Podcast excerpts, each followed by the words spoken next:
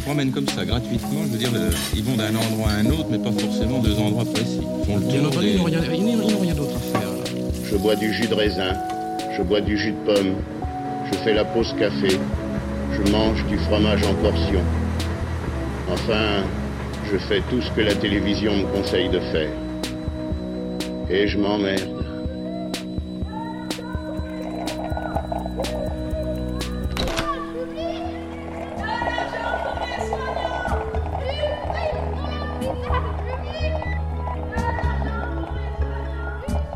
Radio Monobloc. Radio, Monobloc.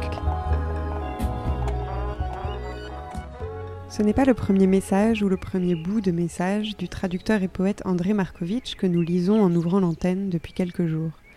Il faut croire que les traducteurs savent, mieux que d'autres sans doute, traduire le moment qui est le nôtre. Le début du texte que nous lisons a été posté tôt ce matin. Il se lève tôt, André Markovitch, et il découpe, sélectionne ou il écrit. Il poste une chose par jour qu'il confie à qui veut le lire sur sa page Facebook. Comme l'esprit ou comme l'homme qui a fait l'expérience du hasard et du désordre, ce sont des choses hétérogènes et disparates. Un poème, une chanson, l'extrait d'une lettre ou un texte d'opinion. Du texte de ce matin, nous voulons simplement lire les deux premiers paragraphes. Les voici. Le fait est que je reçois régulièrement des invitations d'amis ou de personnes que je ne connais pas à me prononcer sur un sujet qui passionne tout le monde, visiblement, le jour d'après. Et moi, le jour d'après, ça me rappelle un film catastrophe américain, sauf que ce n'était pas le réchauffement climatique, c'était le refroidissement. Et puis, même en dehors de toute science-fiction, je ne sais pas le jour d'après quoi. Si c'est le jour d'après le coronavirus, ou le jour d'après la fin du confinement, de celui-ci au moins, ou peut-être le jour où définitivement nous ne dérangerons plus les canards place Colette. Oui, il y a une tendance au retour à l'enfance en ce moment, et comme je l'ai dit, c'est quelque chose que je comprends. En fait, aussi bizarre que ça puisse paraître, le jour d'après, parfois, je voudrais qu'il arrive le plus tard possible. Pas que je ne veuille pas reprendre une vie normale, pas que je veuille que ça continue cette horreur, et chez nous encore, bon, c'est affreux, mais encore une fois, ce que c'est ailleurs, ce que ça doit être. Pourquoi j'ai envie que ça arrive le plus tard possible? Pour une raison toute simple. Tant que nous sommes dans la tragédie elle-même, dans le désastre au jour le jour, heure par heure, c'est comme si nous n'avions pas le temps de réaliser réellement son ampleur, comme si nous n'en voyions que des fragments et le déroulement au jour le jour, les péripéties en quelque sorte, nous rend aveugles. Et puis, il y aura un moment où pour cette pandémie, on va pouvoir souffler, et là nous verrons mieux. Je ne dis pas que c'est mieux que ce soit le plus tard possible, je dis que ça fera vraiment, mais vraiment très mal, et donc, comme un enfant, je voudrais encore un peu de temps.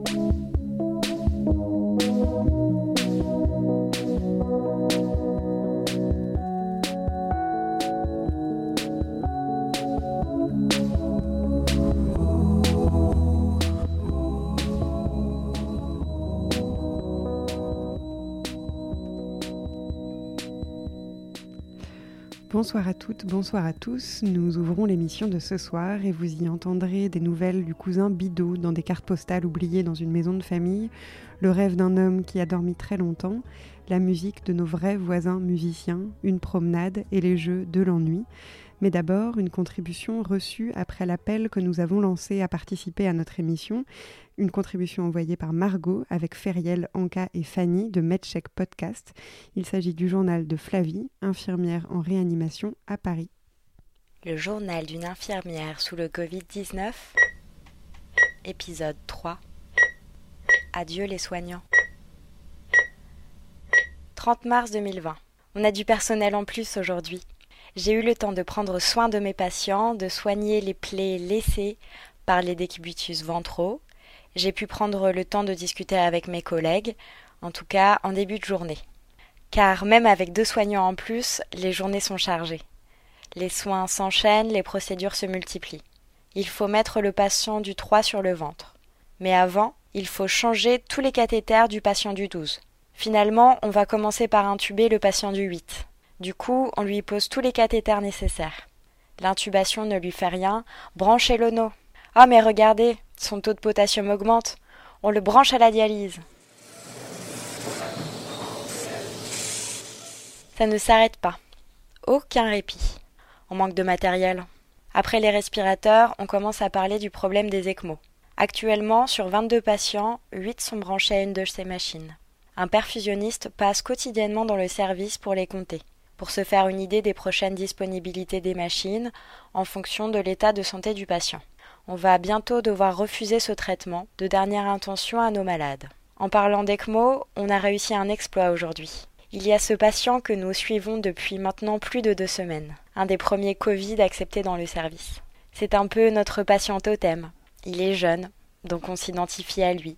Il n'a aucun antécédent. Son état est tellement critique que les médecins ont évoqué le fait d'arrêter les soins pour lui, ou en tout cas de les limiter, ce qui signifie ne pas le débrancher, mais le laisser mourir sans proposer de nouvelles thérapeutiques. Nous avons tous protesté. Nous savions que s'il mourait, ça bouleverserait l'équipe. Et aujourd'hui, nous lui avons retiré l'ECMO car il n'en a plus besoin. De quoi nous donner les larmes aux yeux. Alors oui, il est toujours sous respirateur, mais on avance dans la bonne direction. Je suis épuisée. Et ce qui me fatigue le plus, c'est d'être sans arrêt sollicitée. Je n'ai pas le temps de faire autre chose que des gestes d'urgence ou d'aider mes collègues. Dès que je m'assois pour écrire des transmissions, on vient me demander de l'aide, un service ou un conseil. Mes jambes n'ont pas le temps de se reposer que je dois déjà courir. Je continue de le faire avec le sourire, mais je commence à craquer intérieurement. J'ai mal partout. Je n'ai que 28 ans et mon corps entier me fait mal. Aujourd'hui, en voulant aider les manipulateurs radio à mobiliser un patient, la sonde d'intubation s'est déconnectée et je me suis pris des sécrétions dans le visage. Je n'avais pas trouvé de lunettes de protection. J'aurais dû chercher plus. Si je n'étais pas infectée avant, je pense que là, c'est bon. 31 mars 2020. La nouvelle est tombée à 15h aujourd'hui. Nos cadres sont venus nous l'annoncer en personne. Ils réduisent les effectifs. Adieu les soignants en plus. Adieu les infirmières anesthésistes en renfort. Nous serons toujours 11 infirmiers pour 22 patients. Jamais plus. Et probablement moins dans quelques semaines. Et si nous sommes trop nombreux, le surplus de personnel ira aider dans les autres réanimations de l'hôpital. Nous avons aussi appris que tous nos congés ou simples jours de repos sont supprimés, au moins jusqu'au 15 mai. Je récapitule. Des journées beaucoup plus denses, un stress supplémentaire d'aller travailler dans des endroits que nous ne connaissons pas, et moins de temps pour se reposer. Je me suis retenue de ne pas pleurer pendant la réunion d'information. Nous allons donc effectuer des semaines de 50 heures jusqu'à ce que ce virus sorte de nos vies. La question n'est pas de savoir qui va craquer, mais plutôt qui ne craquera pas. Ce matin, un patient est décédé. Pas comme les autres au bout d'une semaine ou deux. Lui, il est mort le lendemain de son arrivée. Sa famille était présente. Ça s'est passé très vite. Il est arrivé, il est mort, il est reparti. Point. C'est tout. La moitié de l'équipe ne s'est même pas rendu compte de son passage chez nous. Il avait moins de 60 ans. De mon côté, j'essayais de gérer un autre problème. Mon patient se dégradait. Malgré l'ECMO, le respirateur et les nombreuses séances de décubitus ventral, sa saturation en oxygène baissait. On savait tous que le problème venait de l'ECMO. Elle ne fonctionnait plus, n'oxygénait plus assez le sang. Le médecin appelle les perfusionnistes pour se procurer une autre ECMO, mais il n'y en a plus. Je baisse les limites des alarmes du scope en espérant que son état s'améliore spontanément. Mais à 14 heures, la saturation du patient chute drastiquement. Je ne peux rien faire. Les thérapeutiques sont au maximum. J'appelle le médecin en urgence qui tente un dernier appel. Mon patient a 50 ans. Il a 60% de saturation en oxygène et si vous ne venez pas dans la demi-heure avec une ECMO, il va mourir. Ils sont venus. Ils l'ont sauvé. Est-ce que c'était la dernière machine de l'hôpital? Combien de patients ne pourront pas en avoir et ne survivront pas? Comme je le disais, aujourd'hui était donc le dernier jour des infirmières anesthésistes dans le service. Nous les avons formés à nos pratiques, nous avons tissé des liens avec eux, nous avons dépensé notre temps et notre énergie pour les aider, les intégrer du mieux que nous le pouvions, pour finalement les voir partir au bout de deux semaines. Nous sommes dégoûtés. Vous allez nous manquer. On continue de recevoir beaucoup de cadeaux dans le service. Aujourd'hui, une femme nous a acheté du café. Beaucoup de café. Merci. On va vraiment en avoir besoin. On a aussi reçu des machines à café, une orchidée pour chaque soignant, encore des paniers repas. Un couple de particuliers nous a fait plein de cookies, juste comme ça. Vous êtes formidables. Vous mettez du soleil dans nos journées et vous nous donnez le courage de continuer parce qu'on sait que vous êtes derrière nous. C'était le journal d'une infirmière au temps du Covid-19 qui nous a été envoyé par Margot. Margot souhaite aussi inviter, si l'on veut aider, à regarder le site id.paris.fr.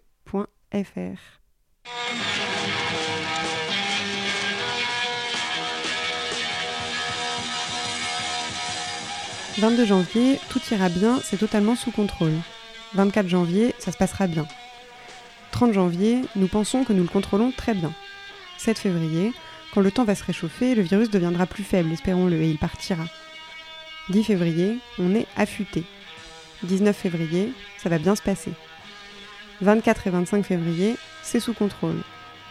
26 février, grâce à tout ce que nous avons fait, le risque pour les Américains est très bas. 28 février, ça va vraiment bien. 28 février encore, ça va disparaître un jour comme un miracle. C'est leur nouveau Hawks. 10 mars, ça va passer, restez calme. 11 mars, nous allons très bien nous en sortir. 15 mars, c'est un virus très contagieux, c'est incroyable, mais nous le contrôlons incroyablement bien. Non, le virus n'est contrôlé nulle part dans le monde. 17 mars, j'ai toujours su que c'était une vraie pandémie. J'ai senti que c'était une pandémie bien avant que l'on détermine que c'était une pandémie.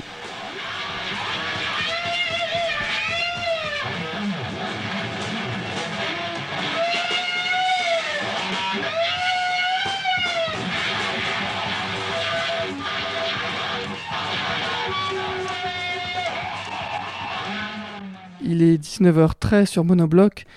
Pour tout dire, nous avons un peu hésité avant de rediffuser ce rêve de Jean que vous allez entendre maintenant. Ce rêve de Jean dont il y a eu deux versions dans l'histoire de notre collectif, un montage et puis un remontage. Vous entendrez aujourd'hui le remontage. Nous avons un peu hésité parce que c'est vrai qu'on parle beaucoup de réanimation en ce moment, de ces machines qui donnent leur souffle à ceux qui ne l'ont plus, de ces malades tombés dans le coma. Cela n'a rien à voir avec le virus actuel. C'est l'histoire personnelle de quelqu'un qui s'est réveillé et qui a fait un très long rêve.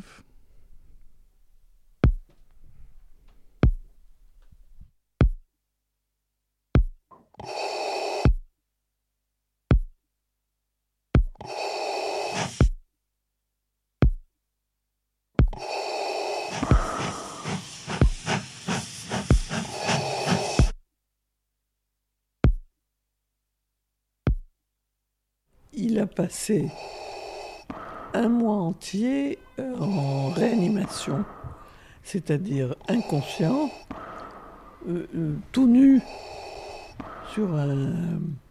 C'est que c'est comme ça dans les, les, réanimations, pour ne pas risquer des infections, des choses comme ça. Et là, et avec naturellement le, le, le chose qui te permet de respirer.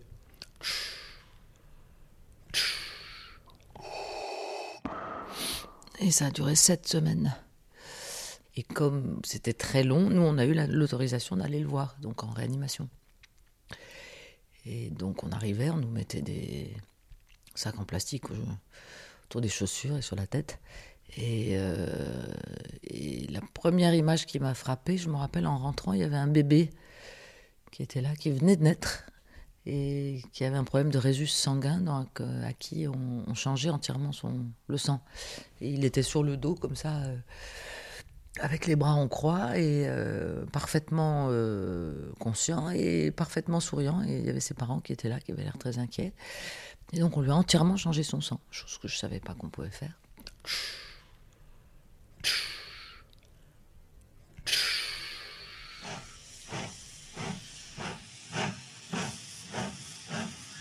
Et là, il a commencé à rêver qu'il était dans un train qui allait à Moscou.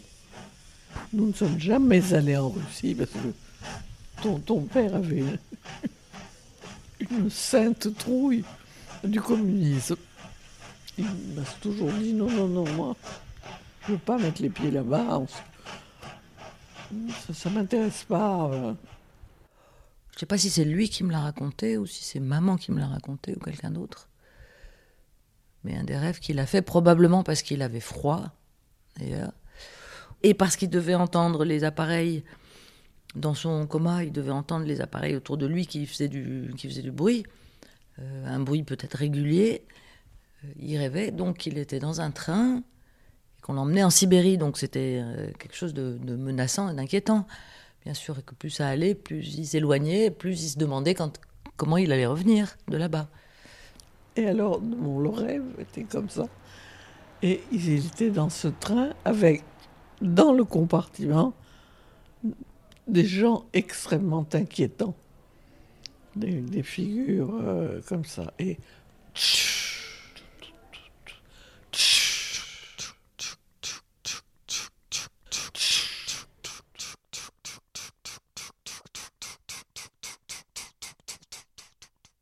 Je sais pas si c'est lui qui me l'a raconté ou quelqu'un d'autre, mais pour moi, ces figures inquiétantes, c'était en fait des gens parfaitement euh, incarnés, puisque c'était toutes les personnes avec qui il avait eu des disputes et des querelles et des problèmes dans sa vie. Et plus le train roulait vers la Russie, plus le wagon se peuplait de ces figures qui venaient les unes après les autres s'asseoir en face de lui sur la banquette dans le wagon où au départ il était seul. Et puis, et ça durait, ça durait. Et puis, à un certain moment, les choses ont changé. Le train est reparti en arrière, c'est-à-dire vers l'Occident. Et les gens dans le compartiment ont commencé à sourire, à être plus aimables, etc. Et ça a été le, début de la guérison. Enfin, la guérison. Je veux dire, euh, dix jours après, il est sorti de la réanimation. Il a été considéré comme sauvé. Voilà. Mais jusqu'à ce moment-là, euh, moi, c'est ce que je sais. Je me rappelle, euh, je me rappelle quand il a commencé à sortir du coma, on lui a installé une feuille de papier et on lui a donné un crayon et il n'avait pas du tout le contrôle du crayon. Euh, hop, donc son écriture partait comme ça. Euh, il n'arrivait pas à former un mot, quoi, tu vois. Et voilà, et petit à petit, donc progressivement, il est sorti du coma. Et après, donc, il a raconté euh, certains de ses rêves. Et, et je crois que la raison pour laquelle il a réussi à faire faire demi-tour au train, c'est parce qu'il a payé le contrôleur. Il a réussi à échanger sa vie contre un peu d'argent. Le train s'est donc arrêté, a commencé à faire demi-tour, et, je ne sais pas si c'est lui ou quelqu'un d'autre qui me l'a raconté, mais pour moi, c'est figures inquiétantes, toutes ces figures, dans l'ordre dans lequel elles étaient entrées, et dans l'ordre dans lequel elles étaient venues s'asseoir les unes après les autres sur la banquette en face de lui, sont ressorties les unes après les autres, pour finalement le laisser seul. Et là, il s'est réveillé. Il s'est réveillé et sa première euh, réaction, ça a été, paraît-il, de dire Amenez-moi de l'argent, il faut que je paye le contrôleur. Non. C'est curieux. Mais euh, c'est pas impossible, hein. C'était le rêve de Jean et le format suivant nous a été envoyé par le collectif WOW basé en Belgique. Leur site internet s'appelle lecollectifwow.be et le format qu'ils nous ont envoyé c'est Everyone Everywhere. L'écoute au casque est conseillée. Merci à eux.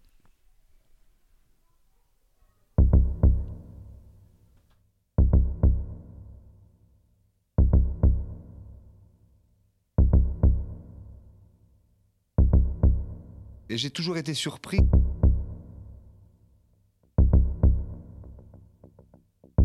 Que la joie With this?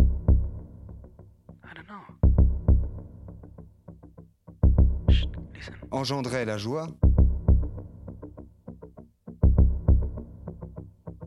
Is this Gérard Depardieu? Yeah, j'aimerais surtout euh, you're right. What is he saying? I don't know. Shh, shh, listen, listen. aller là où on,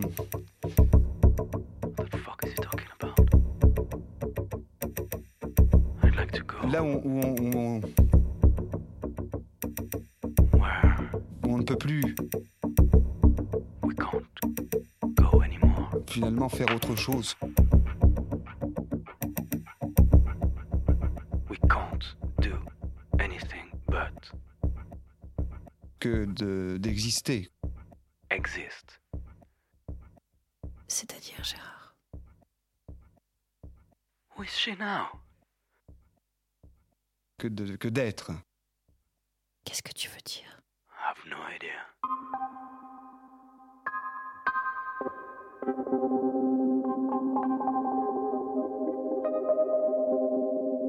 Rester là.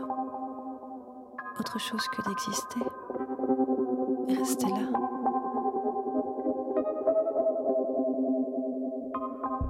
J'ai toujours peur de, de la nature. Parce qu'il n'y a que de la vie là. Il n'y a pas de verre. There's no green, Il n'y a que des murs. just walls.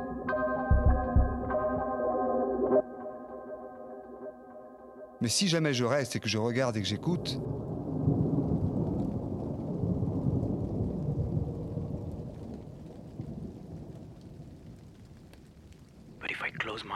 Et si je ferme les yeux I become Alors, je deviens la nature. nature. tu deviens la nature. Là, je deviens la nature. Et que je ferme les yeux.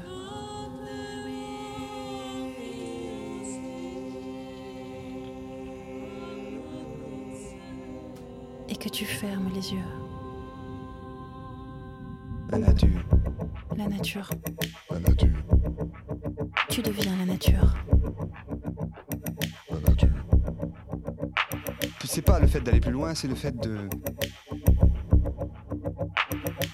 C'est quoi, Gérard? de, de- aussi d'aller plus loin en soi-même. We have to go deep down inside ourselves, Aller plus loin. deeper and deeper. J'ai envie d'être hors la loi, De sortir. C'est-à-dire à être Libre. libre. free. Fuck, they're going out. They're going out. Get them. They're going out.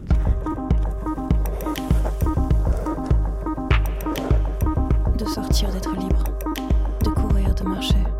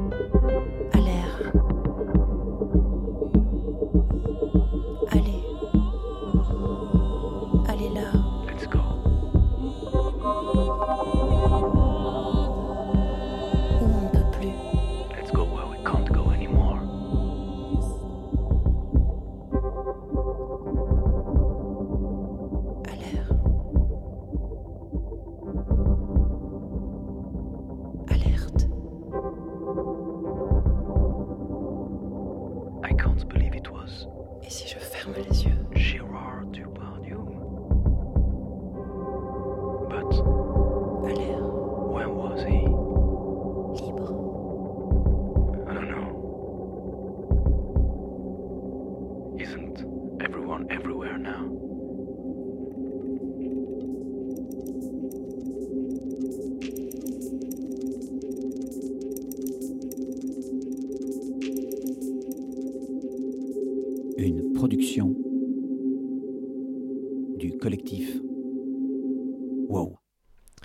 Voilà, c'était une production du collectif WoW. Il est 19h26 sur Monobloc et euh, le rendez-vous quotidien avec Antoine Beauchamp.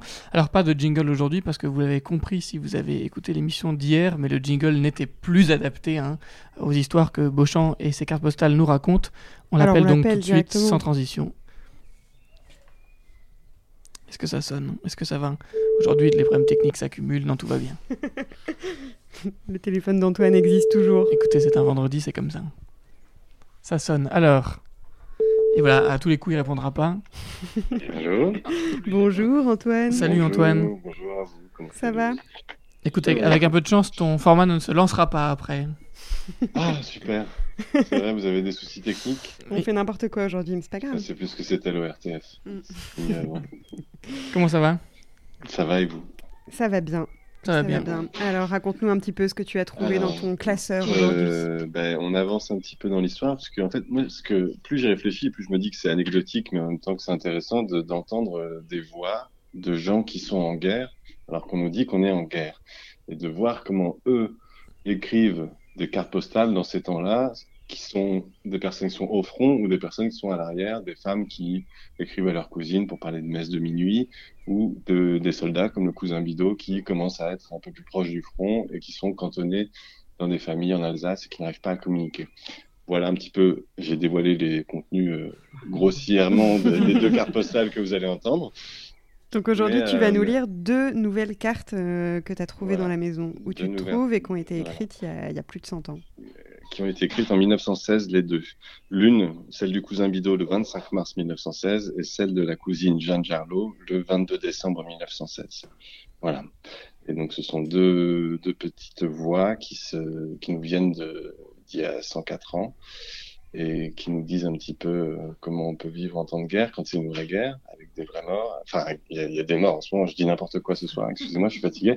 Mais bon, là, voilà, on n'est pas dans une guerre militaire, disons, on est dans une- un autre type de guerre. Donc, comment, comment vit-on la guerre et comment l'écrit-on à ses proches Formidable. cartes postales? Eh ben, on l'écoute tout de suite, alors on les écoute tout de suite. Merci Ouais. Antoine. Merci écoute. Antoine, bonne soirée. Salut. Salut, salut.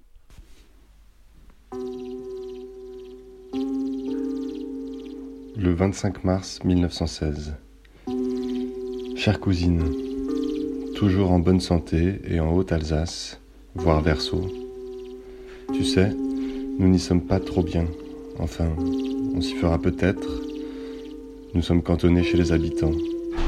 Tu peux croire que l'on a du mal à se faire comprendre. Enfin, avec du courage et de la patience, on y arrive. Amitié à tous et à toi, bon baiser de ton cousin. Bido.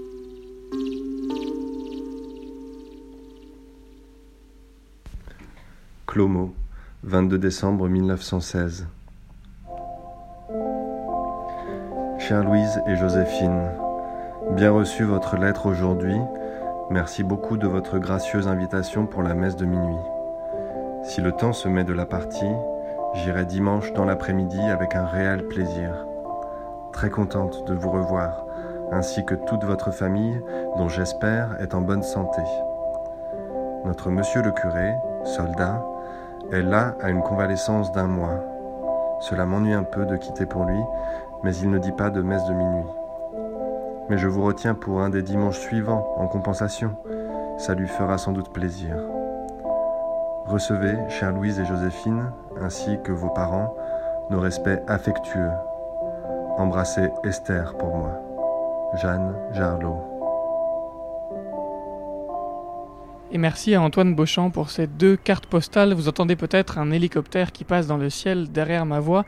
C'est notre seconde tentative en ce sens, notre seconde tentative et aussi la seconde tentative mondiale de réaliser une interview à travers une très grande cour. Le prochain morceau nous a été envoyé par nos voisins, Rémi et Élise, je les vois de là où je suis, et on va les laisser introduire eux-mêmes. Ça va? Alors, qu'est-ce qu'on écoute? Alors on écoute les frères des gens. C'est un groupe de musiciens haïtiens. Alors, je ne sais pas si vous avez entendu, on écoute les frères Desjans, c'est un groupe de musiciens haïtiens. Vous les avez connus comment? On les a connus parce qu'on a des bons amis qui jouent dans une fanfare qui ont repris leurs chansons. Euh, je vais traduire au cas où, on, on les a connus. Non, non, c'est bon, on a entendu, Amélie me fait un signe. Bah, formidable, alors on les écoute. Merci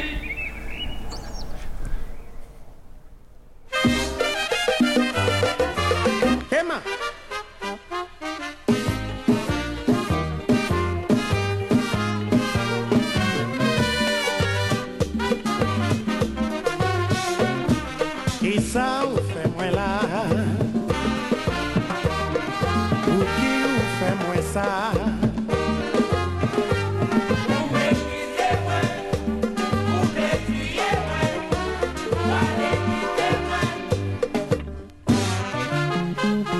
Chérie, faut que vous songez Dès qu'on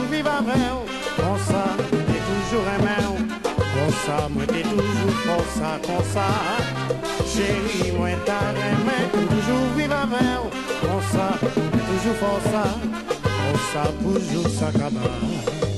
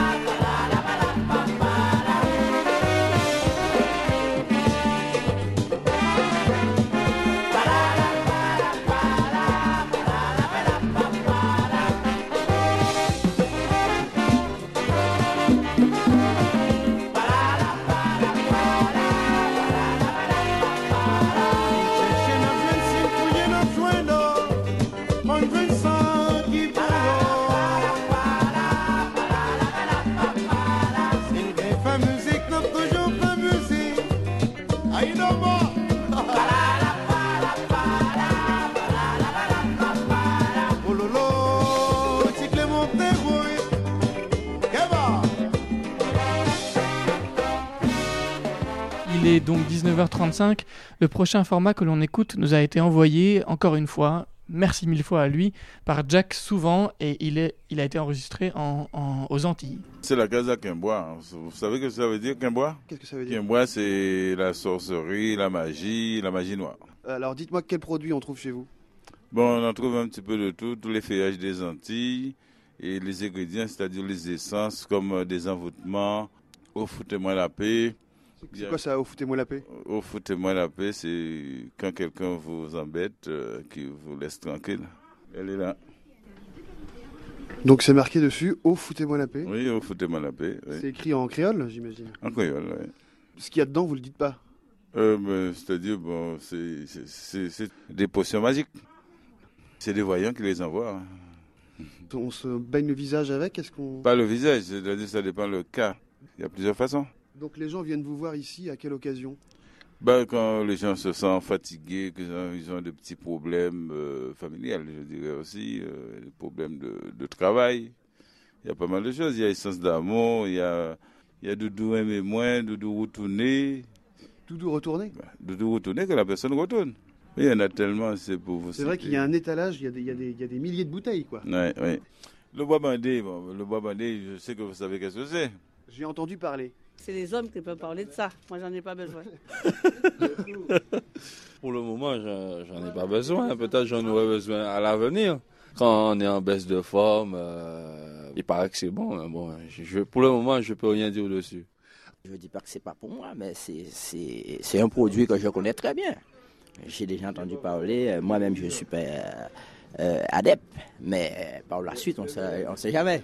Il n'y a personne qui est adepte, hein, j'ai remarqué ça. Mais oui, mais pour le moment on est, on est debout toujours, on est debout. À partir du moment où ça commence à, à, à se pencher la tête, eh bien, on, va, on, on- on va, on va se poser des questions et puis on, on sait où le trouver. quoi. Et, et, euh, la composition du bois bandé, qu'est-ce que c'est alors? La composition du bois bandé, c'est le bois, le bois bandé même. C'est un arbre euh, créole, je dirais, qu'on en trouve ça qu'aux Antilles.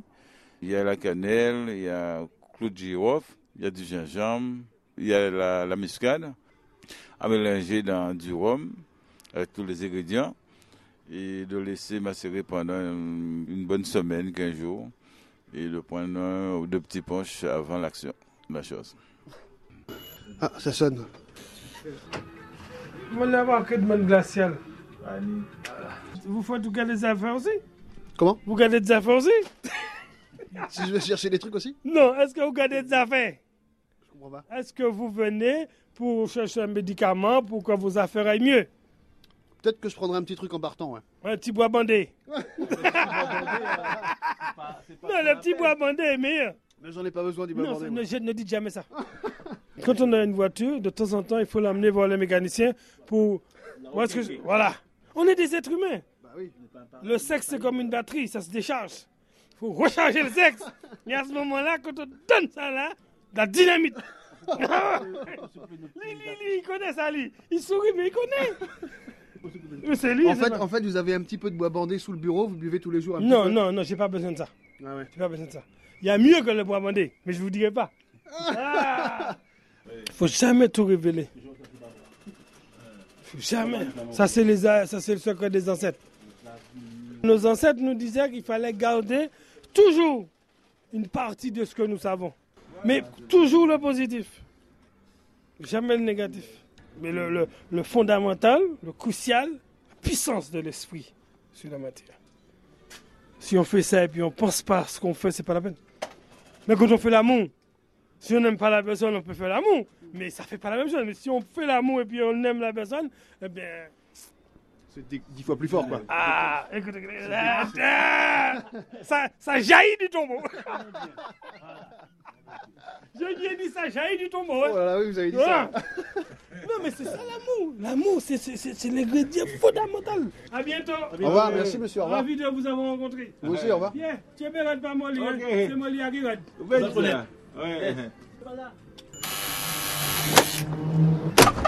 Et merci encore à Jack de nous avoir envoyé ce son. Euh, le son suivant euh, nous a été envoyé par Raphaël qui a continué à se promener dans son quartier. Rue Schubert, place Édith Piaf, rue Olivier Métra, rue Paganini, place Fréhel, rue Mendelssohn. Grâce au confinement et à nos balades quotidiennes dans la limite des 1 km qui nous sont autorisés à parcourir, on a réalisé que le 20e était un arrondissement très musical. Et ça nous a donné une envie de parcours pour aller rendre visite à tous ces musiciens. Épisode 3, rue Mendelssohn. On peut aller voir euh, la rue de Mendelssohn, Ouais. qui est pas très loin d'ici. Donc Mendelssohn, euh, qui vient d'une famille, euh, une grande famille, hein, donc euh, même euh, son grand-père était quand même euh, Moses Mendelssohn, qui était un philosophe euh, allemand, euh, assez connu à l'époque. Donc lui, il n'a pas eu trop de problèmes euh, en grandissant. Et, euh, et donc il avait une sœur qui s'appelle Fanny, qui est souvent un peu injustement oubliée, euh, parce que, bon, on le sait, l'histoire, généralement, de, de temps à ne pas trop favoriser euh, les femmes. Et d'ailleurs, à, l'époque, Fanny, on l'a pas du tout encouragée à faire de la musique, alors que pourtant elle avait euh, beaucoup de facilité, tout comme son frère. Mais sa famille n'a pas voulu euh, la mettre en avant, et d'ailleurs, euh, souvent lui reprochait de passer trop de temps à faire de la musique, Ouais. alors qu'au contraire, elle euh, encourageait vraiment son frère Félix.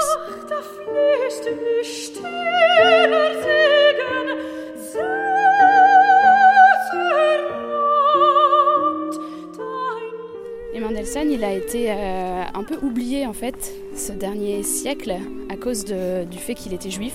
Du coup, euh, en fait, déjà au 19e siècle, il était un peu victime de ça. Et il se trouve que Wagner est un Mm. de ceux qui a le plus euh, fait en sorte qu'on l'oublie parce qu'il avait donc Wagner avait publié à l'époque un petit traité qui s'appelait euh, De la judéité dans la musique. Et en fait, il s'attaquait vraiment très personnellement à Mendelssohn. Et au XXe siècle, avec l'histoire que l'on connaît, en fait, sa musique a été euh, tout simplement interdite par les nazis. Et donc, il a été redécouvert euh, bien plus tard. Donc là, on est rue Mendelssohn.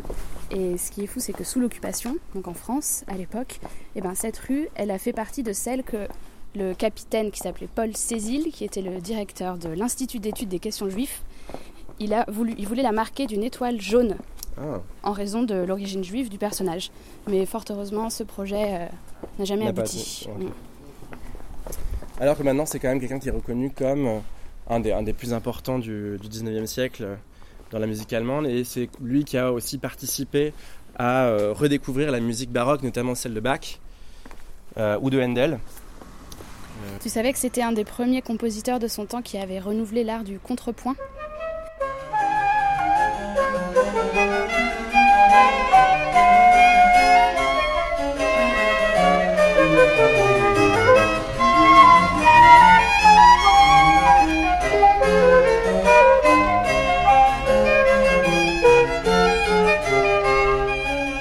Expliquer, Michael, euh, le contrepoint, s'il te plaît Alors le contrepoint, c'est quand tu superposes à une mélodie principale une autre mélodie euh, qui vient agir donc comme un contrepoint. Et c'est une technique qui était beaucoup utilisée euh, à une certaine époque, notamment dans le baroque.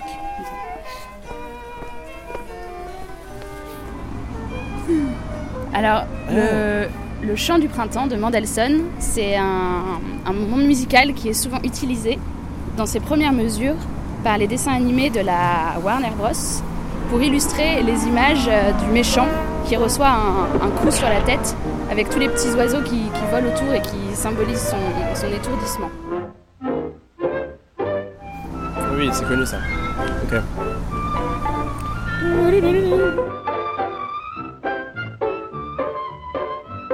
Et Mendelssohn, c'est aussi lui qui a fait la marche nuptiale. Celle qu'on. La musique celle- des mariages Voilà. Ce truc-là. Et en fait, à la base, c'était euh, dans Le songe d'une nuit d'été. Qui, et je crois que c'est une scène de mariage dans Le songe d'une nuit d'été. Et, euh, et le morceau est resté dans l'imaginaire des gens comme le morceau de mariage par excellence. Donc, la marche nuptiale.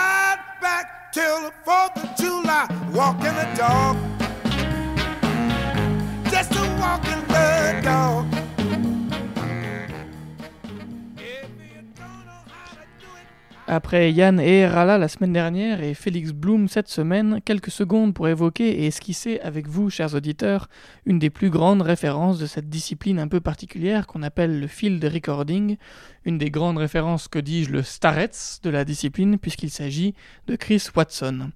Et tant qu'à faire et quitte à rester au Mexique avec le classique de Montezuma, je vous cite aujourd'hui la chose peut-être la plus célèbre des œuvres de Chris Watson, la plus partagée, la plus diffusée, la plus commentée, son illustre Train fantôme, qui est en fait un album réalisé en marge d'un tournage pour la BBC.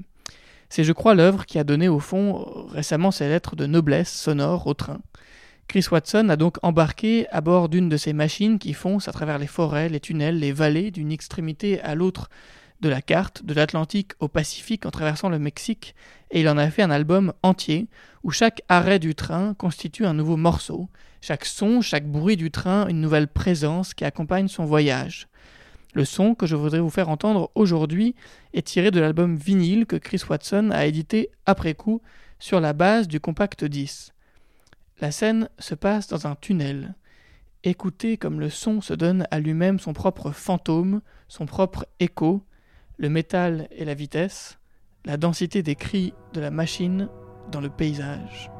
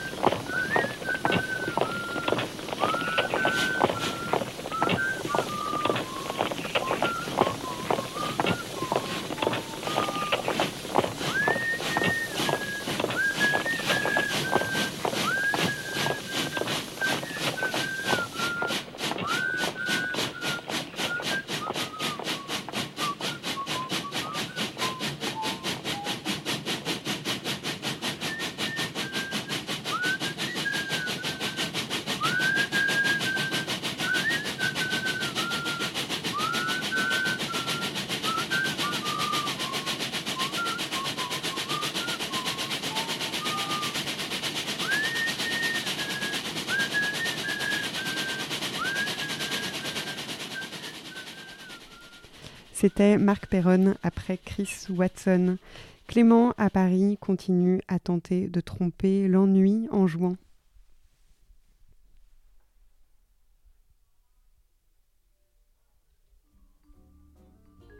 Monsieur, monsieur, avez-vous déjà gagné un gros lot à la loterie nationale? Jamais de la vie. J'ai pas de chance. Jouer, peut-être que ça, que ça remonte à un très, très vieux défi. Euh, peut-être que ça consiste à arracher aux, aux prêtres le droit de faire parler les dieux. Le jeu, c'est s'ériger euh, en maître face au hasard. Apprendre l'arabe, le russe et le mandarin, comprendre les subtilités de l'algèbre, apprendre à faire du pâté en croûte, lire tous les prix Nobel de littérature, faire des pompes à une main, écrire un opéra rock, réparer une gazinière, connaître le nom des plantes, faire et défaire une tapisserie, devenir plus fort, plus beau, plus grand. Et peut-être, euh, si j'ai du temps, jouer un peu.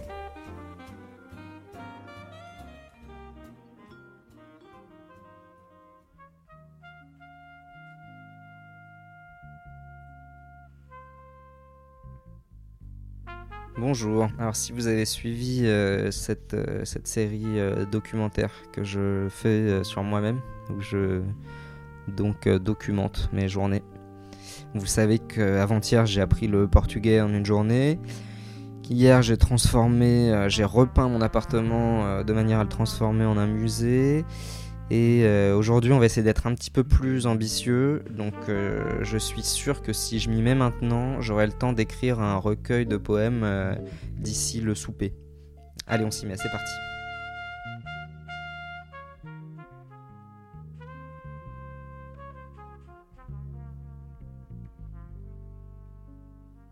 Alma Oui. Alma Oui. Je m'ennuie.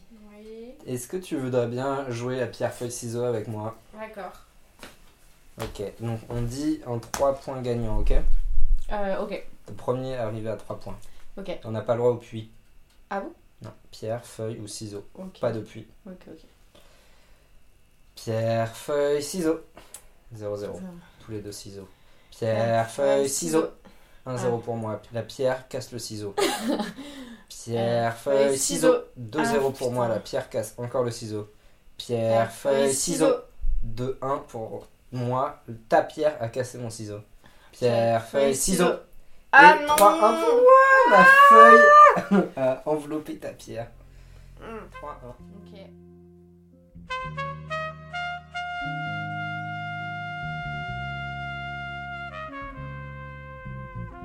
Divers avalés, une salle allée, sombre, un trottoir. Libère des élans autrefois soupirés, puis divers burinés, surinés dans l'ombre d'un comptoir, si vert, mélange d'absinthe et de bière cirée. Voilà, ça c'est un excellent début. ça, me, ça me donne soif, ça me donne soif. Bon allez, juste une, juste une petite gorgée.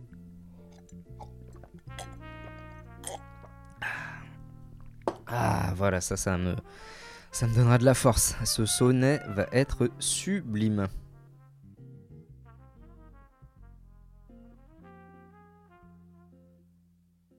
Est-ce que toi, tu connais la différence entre une boutade et un calembour? Bah c'est pas la même chose. Et bah, c'est pas vraiment la même chose, et même pas du tout, tu vois. Ah ouais. Alors, Une boutade, euh, c'est un trait d'esprit, ou un jeu de mots qui joue généralement sur le paradoxe. Ah Donc, par exemple, euh, une boutade, c'est- assez fin, tu vois, c'est un truc du genre, pour revenir guéri des bains, rien de tel que d'y aller bien portant. Tu vois, c'est Ah un truc, ça oui. joue un peu sur le contre-pied. Ah. Ou alors, euh, à qui nous trouve beaucoup de mérite, il est presque impossible de ne pas reconnaître un peu de goût. Ouais. Et alors le calembour, euh, Alors c'est un généralement, très poète poète quoi. voilà, le calembour, je me suis rendu compte. Donc, on dit que c'est un jeu de mots oral fondé sur l'homophonie, les mêmes sonorités, ou sur la polysémie, les différents sens d'un mot. Et donc, euh, le calembour, par exemple, c'est les mots rendent l'écrivain. Écrivain, écrivain. Ah, oh. Ou encore, euh, la politique est louche car les lunettes n'existent pas. Oh Tu vois, c'est un peu, euh, c'est un peu potache le calembour. Euh, un dernier que j'aime bien. Rien n'est plus détestable qu'un abominable. Et donc à propos Ça, du calembour, euh, Victor Hugo disait que c'était la fiente de l'esprit. Et par contre, il adorait les boutades? Je sais pas trop ce qu'il disait, il disait sur les boutades. Mais euh, moi je suis pas totalement en désaccord parce que c'est Ouais. pas terrible en fait. euh. Bah, c'est parce que là, t'en as sorti trois qui sont pas très Ouais, bah, drôles. J'en ai cherché beaucoup en fait, c'est les plus drôles que j'ai trouvé. J'en il y en a un autre. Et donc, les... quel est le comble pour? Ce serait quoi? Ça c'est un comble.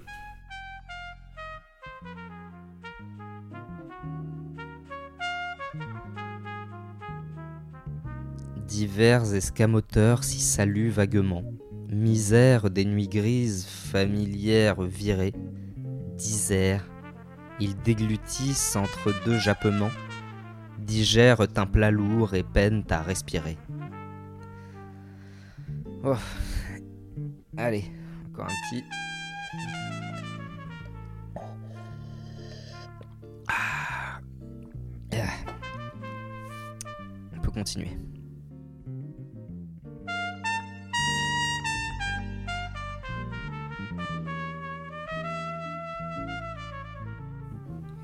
Là, tu devines la chanson que c'est que je vais siffler. Tu sifflotes Ouais.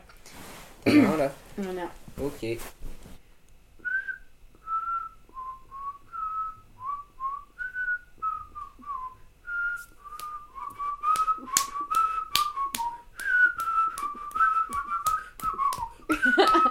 Comment ça s'appelle? Kalinka. Kalinka. Kalinka. Kalinka, Kalinka, Kalinka. Kalinka.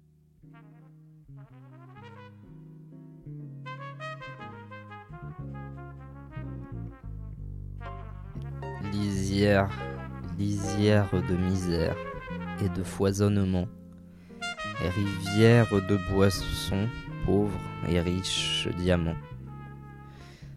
Sidère ses sicaires par l'étrange attiré. Ok, ok. Bon, bah, il va falloir finir, il va falloir finir ce sonnet. Bah.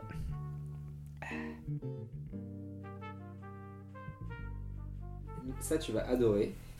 Les vers holorimes. Donc, c'est deux vers qui euh, sont entièrement homophones. Mhm. C'est-à-dire qu'ils ont Ah ouais. exactement les mêmes Ah sonorités, ouais. mais avec des mots différents. Donc, euh, t'as un exemple?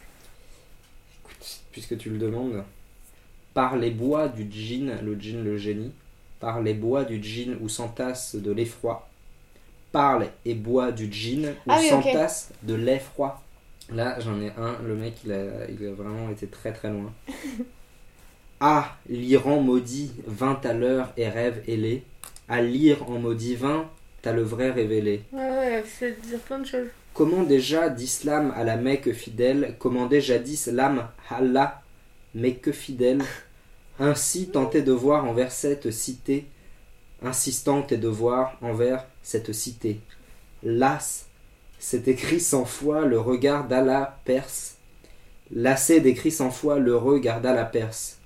Cher, cher à tes errants, seul ivre d'aise irait, chercher à tes errants ce livre désiré. Ah, ah, par une aide à l'âme est, dit-on, le message apparu, né d'Allah, méditons le message. Mhm. Incroyable. Lucien Ah, Raymond.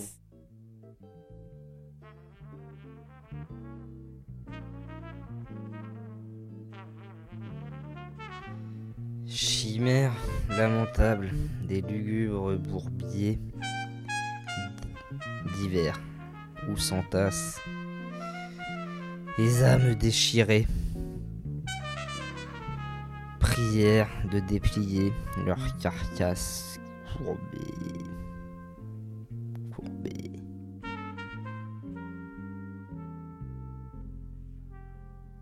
Alma Alma Ouais, si tu, si tu sors, t'oublieras pas de, de changer le millionnaire, le cash et le banco. Euh, ouais, il y a le morpion aussi, le, ah ouais, le bingo.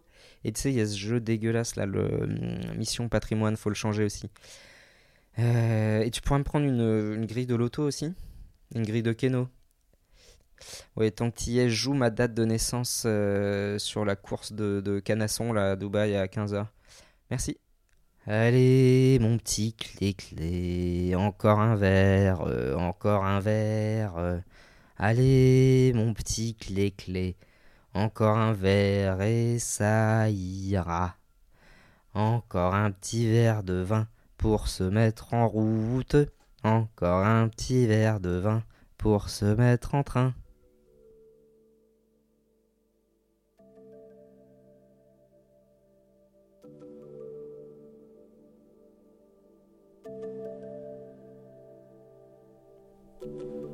Divers avalés, une salle allée, sombre, un trottoir.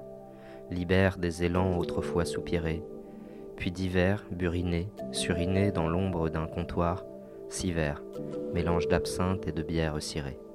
Divers escamoteurs s'y saluent vaguement, misère des nuits grises, familières virées. Disert, ils déglutissent entre deux jappements, digèrent un plat lourd et peinent à respirer. Lisière de misère et de foisonnement, rivière de boissons pauvres et de riches diamants, sidère ses sicaires par l'étrange attiré, chimère lamentable des lugubres bourbiers, divers, où s'entassent les âmes déchirées, prière de déplier leurs carcasses courbées.